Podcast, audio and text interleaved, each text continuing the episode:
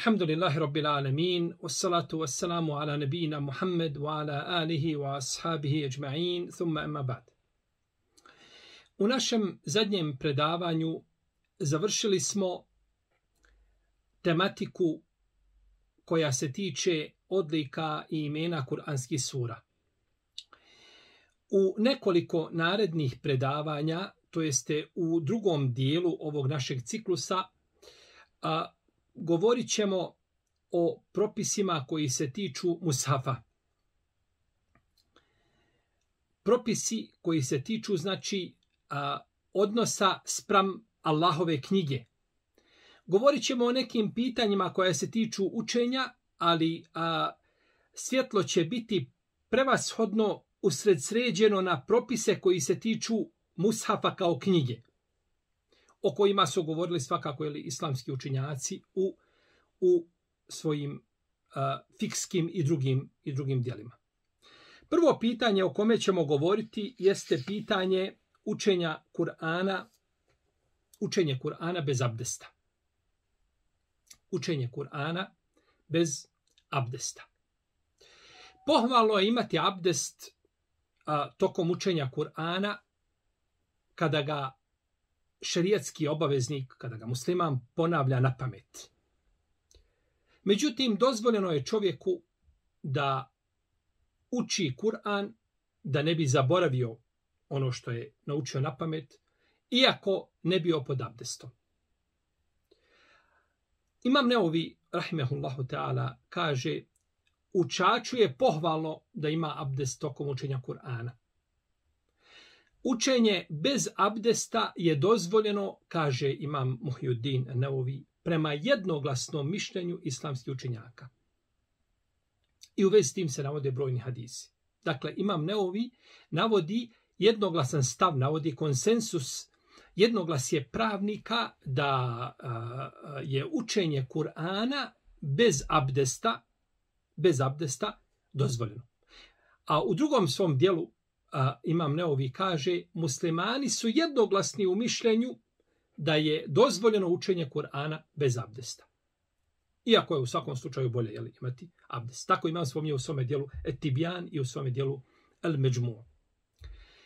Isto, a, mnogi učenjaci e, spominju ovo što je naveo imam Neovi, smisa ovoga, tako kažu imam El Džuejni, njegov učenik El Gazali, da, da nije pokuđeno učiti ovaj e, Kur'an bez abdeste i da se u vezi s tim navode da se u vezi s tim navode e, vjerodostojni hadisi od poslanika sa osrem da je učio znači Kur'an bez, bez abdesta. U tom smislu imamo i hadis Ibn Abbasa, koga bilježe Buharija i Muslim, a, da Ibn Abbas rekao Legao sam jednoga dana poprijeko na postelju, a poslanik sa njegova žena su, oni su legli uzduž postelje. Pa je, kaže, kada je bilo kratko prije ponoći, ili u ponoć, ili oko ponoći, poslije ponoći, tu negdje, kaže, ustao je poslanik, sallallahu alaihi wasallam, probudio se, sjeo, kaže, protrljao svojim rukama oči da malo uh, ovaj da, da se razbudi, tako. Zatim je uh, proučio uh, zadnji deset ajeta sure uh, Alu Imran učio je od inne fi halki samavati ul ard do le'allakum tuflihun. Potom je poslanik sa osrem ustao do obješene mješine, upotpunio svoj abdest i onda je stao i klanjao. Pa vidimo ovdje da je poslanik sa osrem učio Kur'an bez abdesta. Nije imao abdest kada je učio, tako, kada se probudio. Već je nakon toga abdestio, sallallahu alaihi wasallam. I došlo je od Alije ibn Abi Taliba, radijallahu anhu, da je rekao, učite Kur'an osim ako ste džunupi. Ako nekoga zadesi džunupluk, neka ne uči ni jedno jedino slovo iz Kur'ana. Tako je došlo kod imama da rekutnija od Alije radijallahu ta'ala Pa vidimo da je ovdje Alija, znači radijallahu anhu, a, zabranio učenje Kur'ana džunup. U protivnom kaže u kom god stanju drugom da se da ste učite.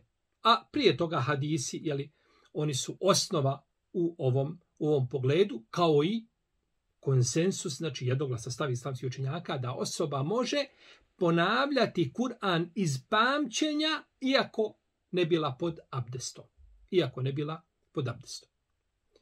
Znači ovdje ne govorimo o doticanju Musafa, uzimanju Musafa u ruke, nego govorimo znači o ponavljanju onoga što čovjek pamti. Ili učenju, ali da ne dotiče, znači da ne dotiče, da ne dotiče Musaf. Nakon toga nam dolazi pitanje učenja Kur'ana za vrijeme van menstrualnog krvarenja, to jeste istihaze. Islamski učenjaci a, ne razilaze se u pogledu toga da van menstrualno krvarenje nema propis, nema status menstruacije. I u vezi s tim mnogi islamski učenjaci, brojni, da im ne nabrajamo imena, oni spominju jednoglasan stav islamskih pravnika u vezi s tim. Znači da, da, da krvarenje van menstrualno nema status hajza, nema status menstruacije. Pa ženu koja se nalazi uh, ovaj uh, kada žena bude znači u van menstrualnom tom stanju, mislimo na krvarenje, nema van menstrualno krvarenje, a na nju se odnosi propisi koji se odnose na ženu koja se nalazi u čistom periodu. Kaziva nam naša majka Aisha radijallahu ta'ala anha kako su zabilježili Buhari i Muslim u svojim hadijskim zbirkama, kaže, došla je Fatima bint Ebu Hubejš kod poslanika sa osrme i kazala mu, Allahu poslaniće, kaže, ja sam žena koja imam vanredno krvarenje. Kako ću postupiti Allahu poslaniće? Hoću li izostavljati namaz? Pa je poslanik sa osrme rekao, kaže, nemoj. To je, kaže, krv koja je iz kapilara. Nije to hajz. To je krv koja je iz kapilara, a nije menstruacija. Kada se pojavi menstruacija, kaže, nemoj klanjati namaz. A kada prestane, operi sa sebe krv, okupaj se, očisti se i, kaže poslanik Salsveme, onda nakon toga, jeli, nakon toga klanja. A u drugoj verziji uh, ovoga hadisa spominje se da je poslanik Salsveme rekao, ovaj, e, da je rekao Fatimi, binte Buhubejš, kaže, kada se pojavi e, menstrualna krv, ona se, kaže, raspoznaje po svojoj crnoj boji. Ona je crna. A? Kaže, pa se tada susteže od obavljanja namaza. A ako se radi o drugačijoj krvi, to jest o krvi istihaze, onda, kaže, uzmi abdest i klanjaj. Onda uzmi abdest i klanjaj. Pa ako je ženi obaveza obavljati namaz za vrijeme istihaze, van menstrualnog krvarenja, nema sumnje onda da je u toj, u toj situaciji dozvoljeno znači da uzima musaf i da uči i da uči Kur'an. Kaže imam Muhyiddin An-Nawawi rahimehullahu ta'ala. Propis koji se odnosi na ženu u stanju istihaze kada je riječ o namazu, o itikafu, o, o postu, učenju Kur'ana, o dodirivanju musafa, o seđdi tilave, kaže, i ostalim ibadetima, je isti kao propis žene koja, koja se nalazi u čistom periodu. I to prema jednoglasnom mišljenju islamskih učenjaka, kaže Imam Enau. I ovo, ovo jednoglasje je prenijela skupila islamskih učenjaka a, od imama Neovija. I nisu, I nisu mu prigovorili. U protivnom, da su znali nekakva razilaženja u vezi s tim, oni ne bi prešutali ono što je imam Neovi, jeli ovaj, a, a, a, okarakterizirao kao uh, jednog sastav islamskih učenjaka. Pa je dozvoljeno, znači ženi, da uzima mushaf u ruke i da uči u vrijeme istihaze. Nakon toga imamo učenje Kur'ana za vrijeme menstruacije. Za vrijeme menstrualnog ciklusa žene. I islamski učenjaci u vezi s tim imaju različita mišljenja. Govorimo, znači, o učenju Kur'ana na pamet, kada se žena nalazi u menstrualnom ciklusu. Znači, ne govorimo o dodirivanju mushafa u tom stanju, o tome ćemo posebno govoriti, inša Allah. Sada govorimo, znači, o tome da žena ponavlja, naučila je žena jednu suru, jedan džuz, manje ili više iz Kur'ana, neke odlomke, želi da to ponovi, da ne zaboravi u tih sedam ili osam dana, dok traje ciklus, da li joj je dozvoljeno da uči iz pamćenja na pamet ono što je naučila u vrijeme dok je u menstrualnom ciklusu. Islamski učenjaci u vezi s tim pitanjem imaju različite stavove. Nemaju jedinstven stav. Većina učenjaka zabranjuje ženi da uči Kur'an u tom stanju, dok se nalazi u stanju, dok se nalazi u stanju hajza. Zabranjuju. Dobro. Ima li većina učenjaka dokaz za to? Naravno da imaju. Naši učenjaci nisu pričali osim s dokazom. Ne mora znaš da je svaki dokaz prihvatljiv, međutim dokaz postoji. Nemoguće je da naša ulema govori bez dokaza. To mogu biti nekad iznimka da neko progovori nešto, ovaj e, fetvu nekako izda i tako dalje, zašto ne postoji validan dokaz i slično tome. Međutim, osnova je da učenjaci pričaju, kaže uzvišeni Allah, kaže poslanik Salasaleme, kažu ashabi, kažu prve generacije. Da se znači pozivaju na, na dokaz. A taj dokaz može ponekad biti jači, može biti slabiji, može biti prihvatljiv, može biti neprihvatljiv, ovisno znači o, ovisno o slamom, jeli, o samom dokazu. Većina islamskih učenjaka ima hadis Abdullaha ibn Omara radijallahu anhuma u kome kaže da je poslanik Islama Muhammed sallallahu alaihi wasallam rekao žena u vrijeme hajza i džunup. Žena u vrijeme znači hajza i džunup, bio muškarac ili žena, neće uč, učiti ništa iz Kur'ana neće učiti ništa iz Kur'ana. I ovaj hadis a, je a, zabiljen, znači u poznatim hadijskim zbirkama, međutim, veliki broj islamskih učenjaka je pregovorio ovom hadisu. Veliki broj islamskih učenjaka je pregovorio ovom hadisu, nisu ga prihvatili, iako je hadis zabilježen, a, kod imama Tirmizije i zabilježen kod Ibn Mađe i Darekutnija i drugih, međutim, odbacili su ovo predanje. Između učenjaka koji su odbacili ovo predanje su imam Ahmed, imam Tirmizi, Ebu Hatim al-Razi, al-Bejheqi, prije njih imam Buharija, Ibn Arabi al-Maliki, al-Nawovi, al-Zahbi i brojni, brojni drugi su odbacili, znači ovaj hadis. Nisu ga prihvatili. Nisu, znači, prihvatili ovo predanje, već ga smatraju slabim. Čak šehol Islam Ibn Tejmije i Ibn Kajim, njegov učenik, tvrde da je ovaj hadis slab po jednoglasnom mišljenju hadijskih stručnjaka. A Ibn Hajar kaže, svi pute ovoga hadisa i sve verzije njegove slabe. Znači, radi se o slabom hadisu. Ako ovi velikani iz ummeta uh, uh, Muhammeda s.a.v. Uh, eh, potvrde, znači da je hadis slab, teško bi bilo prihvat taj hadis. Jer su mu najveći hadijski stručnjaci, jeli, prigovorili. Imamo do duše i drugi hadis, a to je hadis uh, Džabira ibn Abdillaha, koga bilježi imam da rekutnju u svome sunenu, u kome stoji kaže žena za vrijeme hajza i nifasa neće učiti ništa iz Kur'ana. Za vrijeme hajza i nifasa neće učiti ništa iz Kur'ana. U lancu prenosilaca ovog hadisa ima izvjesni Muhammed ibn Fadl el-Abdi. A njegove hadise su najveći hadijski eksperti proglasili ništavnim. A ima čak i oni učenjaka koji ga smatraju lažovom da prenosi apokrifne hadise, da je, da je izmišljao hadise na poslanika, sallallahu alaihi wasallam.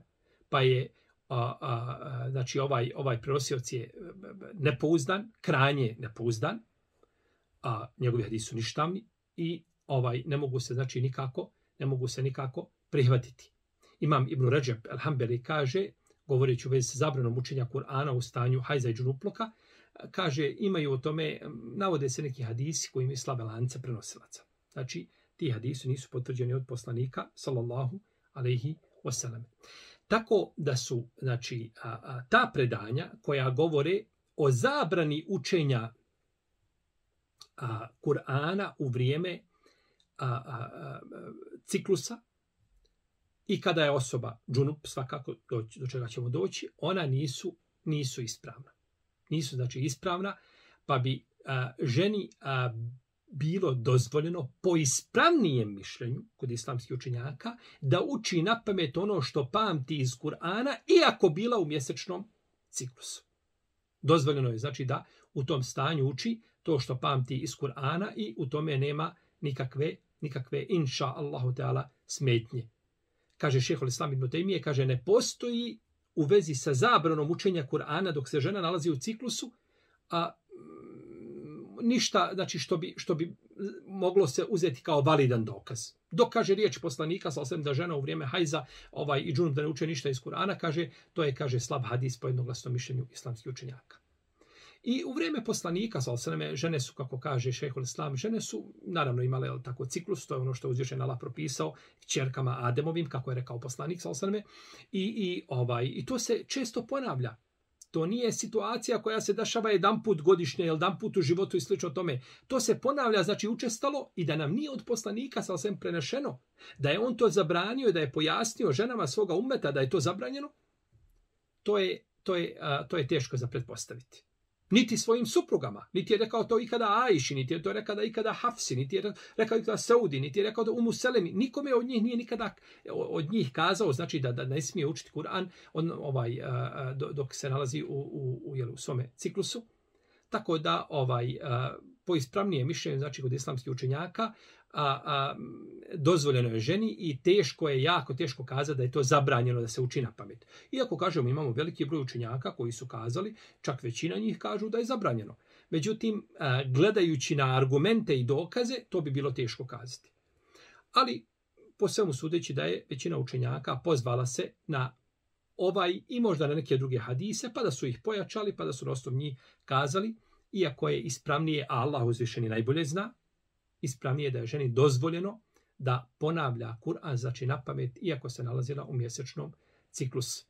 Iako se nalazila, nalazila u mjesečnom ciklusu. E, došlo je od Džabira radijallahu talanhu da je rekao da žena neće, upitan je o, o ženi da li će učiti Kur'an dok se nalazi u hajzu ili nifasu, rekao je neće. Tačno, to je došlo od Džabira. To je došlo od Džabira, a, e, ta zabrana. A e, imamo znači učenjake koji to dozvoljavaju. Koji su to učenjaci? Koja je to skupina učenjaka koja je dozvolila učenje Kur'ana u situaciji ili ponavljanje Kur'ana na pamet kada se žena nalazi u ciklusu? To se prvo prenosi od imama Malika i Ahmeda po jednoj verziji. Imamo jednu verziju od njih. I to se prenosi od Muhammed ibn Meslame, Hakema ibn Tejbe, El Muhelleba, i to se prenosi od imama Taberija, od imama Buharije, od, od eh, Ibn Munzira, od, od Ibn Hazma, od uh, Dauda ibn Alija, Zahirija, Ibn Tejmije, Ibn Kajima, Šaukjanija i to su odabrala skupina savremenih učenjaka. Su odabrala, znači, ovo mišljenje.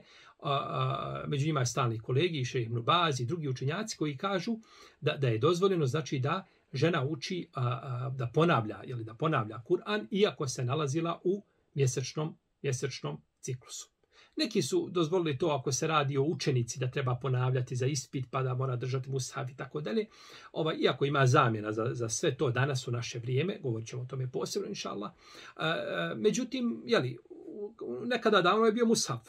Može uzeti mushaf i čitati iz mushafa. Nije bilo drugog, jeli, nije bilo drugog nije bilo drugog izbora. Pa kaže ako se žena priprema za ispit ili ovaj ili je profesorica mora da prati ili ili ili ne znam ovaj eh, žena se boji da će zaboraviti lako zaboravlja zapamćeno, kažu u tom slučaju bi bilo preče ha da da eh, da da eh, da joj, da joj se dozvoli ili da uzima da uzima mushaf i uh, oproste u tom slučaju bi bilo preče da da žena ponavlja na pamet ono što je da ponavlja ono što je za E, ono što je zapamtila. E, ovdje, znači, ne govorimo o, o uzimanju mushafa, o tom propisu. O tome ćemo govoriti kasnije. Uzimanje mushafa, znači, ovaj bez abdesta i u stanju, u stanju ciklusa. Ovdje govorimo sada o ponavljanju Kur'ana na pamet ženi koja se nalazi u mjesečnom ciklusu.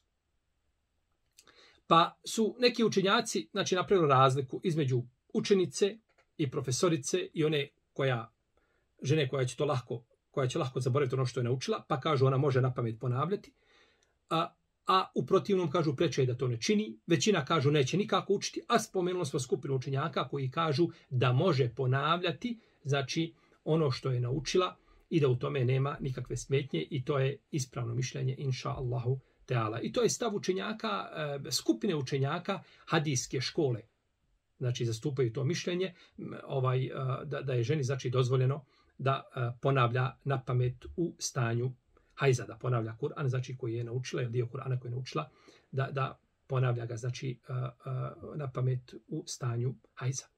Što se tiče same zabrane, a, mi imamo a, a, zabranu od nekih ashaba.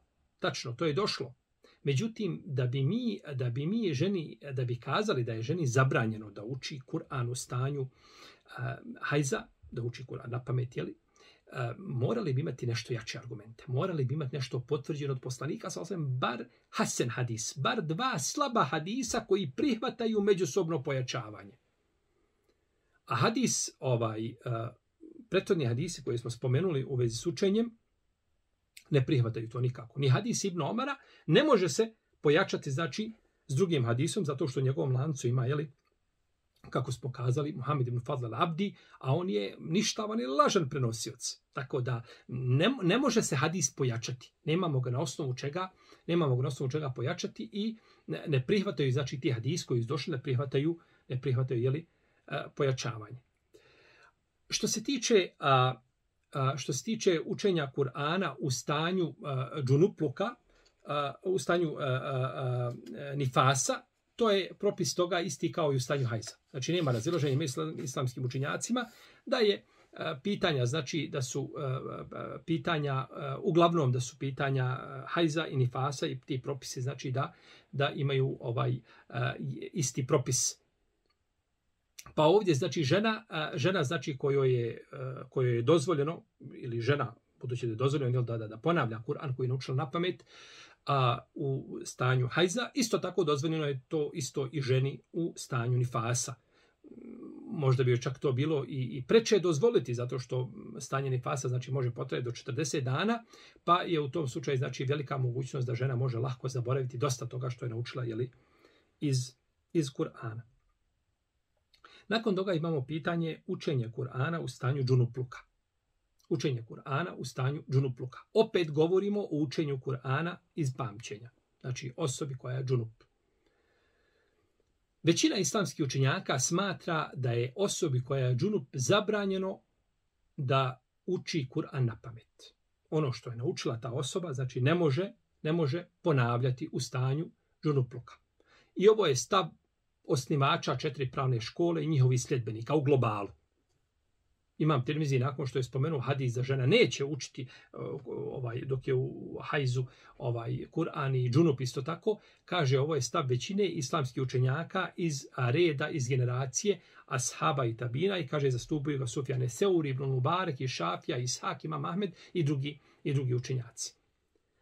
I većina pravnika a, svoj stav da je džunupu zabranjeno učenje Kur'ana na pamet, izgovaranje, znači Kur'ana je zabranjeno, oni svoj stav temelje na prethodno spomenutom hadisu, o kome smo već govorili. Znači da žena ne može u stanju hajza niti džunup da mogu učiti nešto iz Kur'ana. Međutim, isto tako smo spomenuli da je da su veliki hadijski autoriteti odbacili taj hadis, a da su čak uh, dva velika učenjaka, Ibn Taymi i Ibn Kajim, spomenuli jednoglasan stav islamskih učenjaka, znači ovaj u vezi uh, uh, slabosti tog hadisa. Tako da ne može se znači tim hadisom ne može se po ispravnijem mišljenju dokazivati jer je hadis potpuno jer je hadis potpuno potpuno slab. Zabilježili su imam a, Tirmizi. I također imam Ebu Davud od Ali ibn Abi Taliba radijallahu anhu da je rekao Allahov poslanik sallallahu alaihi wasallam bi kaže učio Kur'an nakon obavljene prirodne potrebe. I jeo bi s nama meso. I kaže od učenja Kur'ana ga nije spriječavalo ništa do džunupluk. Ovaj hadis ukazuje da poslanik Salosaleme nije, prvo, hadis je daif kod većine islamskih učenjaka. Kod većine islamskih učenjaka ovaj hadis je daif. A, I on ukazuje da poslanik Salosaleme nije učio Kur'an u stanju džunupluka. Da nije učio Kur'an u stanju džunupluka. Na to hadis ukazuje, to definitivno. Međutim, da li ovaj hadis može poslužiti kao dokaz a, u vezi sa zabranom učenja Kur'ana osobi koja je džunup? Da li njime možemo dokazati da je zabranjeno iz pamćenja ponavljati ono što osoba pamti? To je diskutabilno. Ibn Munzir, veliki hadijski stručnjak, veliki učenjak, kaže kada bi ovaj hadis i bio vjerodostojan, pod pretpostavkom da je vjerodostojan, kaže, on opet kaže ne bi ukazivao na zabranu učenja Kur'ana. Jer kaže poslanik sa osvijem nije zabranio učenja Kur'ana a osobi koja je džunup. Pa da bi ga i mi smatrali zabranjenim. Nije zabranio. Jednostavno nije učio. Poslanik sa osvijem u tom slučaju izbjegava učenje Kur'ana. To je postupak poslanika sa osvijem. Ali nije došla znači zabrana koju je poslanik sa izrekao u vezi s tim pitanjem. Da je poslanik sa rekao i džunup, je u hadisu koji se može prihvatiti, i džunup ne uči i ne treba ili ne smije da uči nešto iz Kur'ana i slično tome, to bi bilo nešto drugo. Tako da se ovim hadisom, kao kaže isto imam Ibn Huzeime, ne može dokazivati da zabrana učenja znači Kur'ana u vrijeme džunupluka. Jer u hadisu, u hadisu nema, u hadisu nema zabrane, jeli koji je poslanik Salosrame izgovorio, koji je poslanik sam kazao, koji je izrekao. Imam Ibn Hazm kaže da, da ovaj hadis ne može poslužiti kao dokaz, jer, kaže poslanik Salosrame, nije izrekao, nije izrekao takvu zabranu. Pa je, a, znači ovaj hadis, hadis ponekad može biti čak i ispravan. Može biti kod Buhari i kod muslima. I njegova ispravnost nije upitna, ali je upitno dokazivanje tim hadisom. Da li hadis može poslužiti kao dokaz za ono što želimo, znači, ovaj, eh, uh, jeli, argumentirati tim predanjem. U, to, u tome je, znači, problem. Tako da ovdje bi se moglo samo kazati najviše na šta bi hadis aludirao, kažemo, i kada bismo ga prihvatili, iako je kod, kod većine, ovaj, kod džumhura ovaj hadis slab, moglo bi se dokazati da je bolje i preče ovaj ne učiti Kur'an kada je čovjek džunup. Da je to bolje i preče. Ali da je zabranjeno, eh, to je, to je upitno. To je upitno. Možda bi mogao neko imati pravo da kaže, a, mekruh je, možda bi i to imalo svoje mjesto. Međutim, da se kaže haram, to je krajnje problematično. Znači, i ne bi se moglo na osnovu e, toga što poslanik sam nije učio, da se kaže da je zabranjeno. Jer je poslanik sam sveme, njegova su djela najpotpunija i uvijek želio znači da njegova djela budu, budu znači, jeli najpotpunija. Do duše, Omer ibn Khattab je prezirao a, učenje Kur'ana u ovaj osobi dok je u stanju džunupluka. Tako je došlo kod imama Abdur Rezaka se verodostojnim lancem pronosilaca od Abide Selmanija. Da je rekao, kaže, prezirao je Omer, znači učenje Kur'ana u tom, u tom stanju. Pa imamo u vezi s tim, ovaj, imamo i predaju od Alije, ono isto koje je ubilježio Abdur Rezak, koja je verodostojna da je Alija govorio, kaže, učite Kur'an osim ako ste džunup. A ako nekoga zadesi džunuplo, kaže, neka ne uči iz Kur'ana ni jedno jedino slovo. Imamo od ashaba ta predanja. Međutim, nemamo ništa potvrđeno od poslanika sa osrem. Da li su riječi ashaba dokaz? Jesu. Riječi ashaba imaju svoje mjesto kao dokazi. Dokazivanje riječima ashaba, o tome su govorili učenjaci u ovaj e, islamske jurisprudencije. To, e, ovaj, to nije upitno, iako to ima znači svoja pravila kada se može dokazivati, kada će biti dokaz, kada neće biti dokaz. U, u jednoj od situacija kada kada blijedi dokazivanje riječima ashaba jeste kada se ashabi raziđu. Kada se ashabi raziđu, e tada blijedi dokazivanje riječima ashaba. Jer među njima samima postoji razilaženje. A mi ovdje imamo upravo to. Ibn Abbas nije vidio smetnje da osoba koja je džunup da ponavlja, znači da uči Kur'an ovaj u tom stanju. I to je stav Ibn Musejba, i to je stav Ibn Džubeira, i Ikrime, i to je stav Dauda Ibn Alija, Ibn Munzira, i Šaukjanija, i brojni drugi učenjaka koji su smatrali da, da nema smetnje osobi koja je u tom stanju, znači da uči, da uči Kur'an. I to je stav skupine sljedbenika hadijske škole.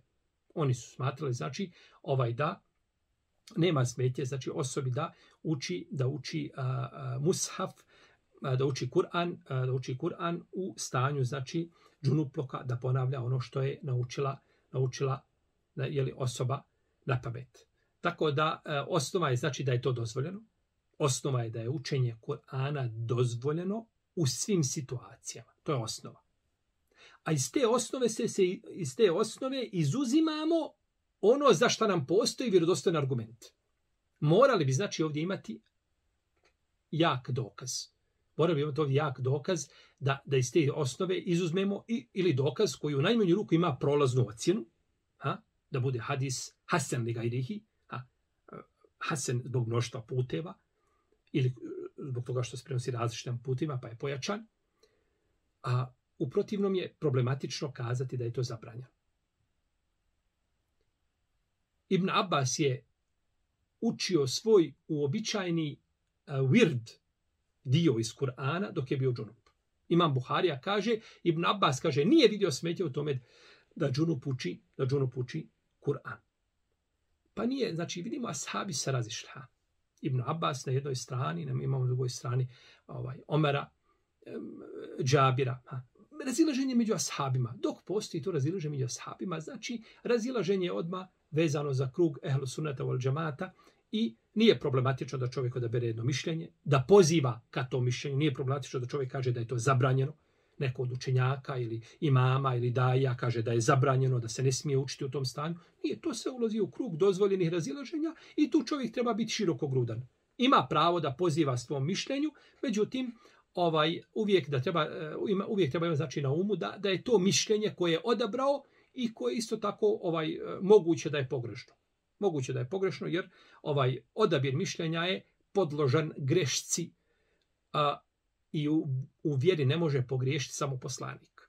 Jer ako desi se nekakav propust nešto, to objava popravi. U protivnom, a, rad svih ljudi i njihova mišljenja su, a, neka su ispravna, neka su pogrešna. Pa ako su mogli najviše imami umeta, naš selef mogli pogriješiti, šta je onda sa onima koji su došli, koji su došli ali nakon, nakon njih?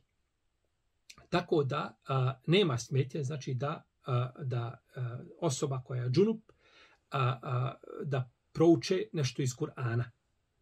A, a, neki su učinjaci kažu može ajet, može dva, više, manje, razilaženje znači, među učinjacima. Onaj ko bi ostavio, ko bi izbjegavao i, i ne bi u tom slučaju učio Kur'an, on je postupio po, po mišljenju nekih ashaba i po mišljenju većine učenjaka. Onaj ko bi učio u tom stanju Kur'an, on je postupio po mišljenju Ibn Abbasa, nekih učenjaka iz generacije Tabina i nekih učenjaka koji su nakon njih. Znači, postoje, postoje znači, o, zabrane se zasnivaju na riječima ashaba. Zabrane se najjače zasnivaju na riječima ashaba, a kažemo među ashabima samima postoji razilaženje u vezi s tim. Pa ko želi izbjegavati, iz predostrožnosti ima pravo na to, međutim, da bi, da bi kazali da je to zabranjeno, a, a, za takvu zabranu bi nam trebao ipak a, nešto jači dokaz.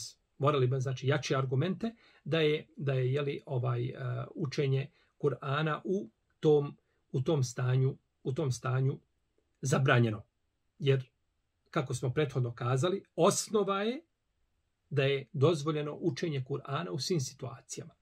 Pa kada dođe zabrana da se na određenom mjestu ne može i ne smije učiti Kur'an, u određenoj situaciji i tako dalje, onda je to izuzeto iz tog općeg pravila. A ovdje kažemo, uh, izuzimamo uh, iz opće dozvole, izuzeli bi to riječima ashaba, a među samima ashabima postoji razilaženje.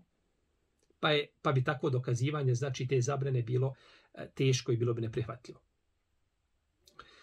A, mi ćemo a, na ovom mjestu se zaustaviti, a, a u našem narednom predavanju ćemo uz Allahovu pomoć govoriti, nastaviti govoriti znači, o pitanjima koja se tiču a, a, mushafa.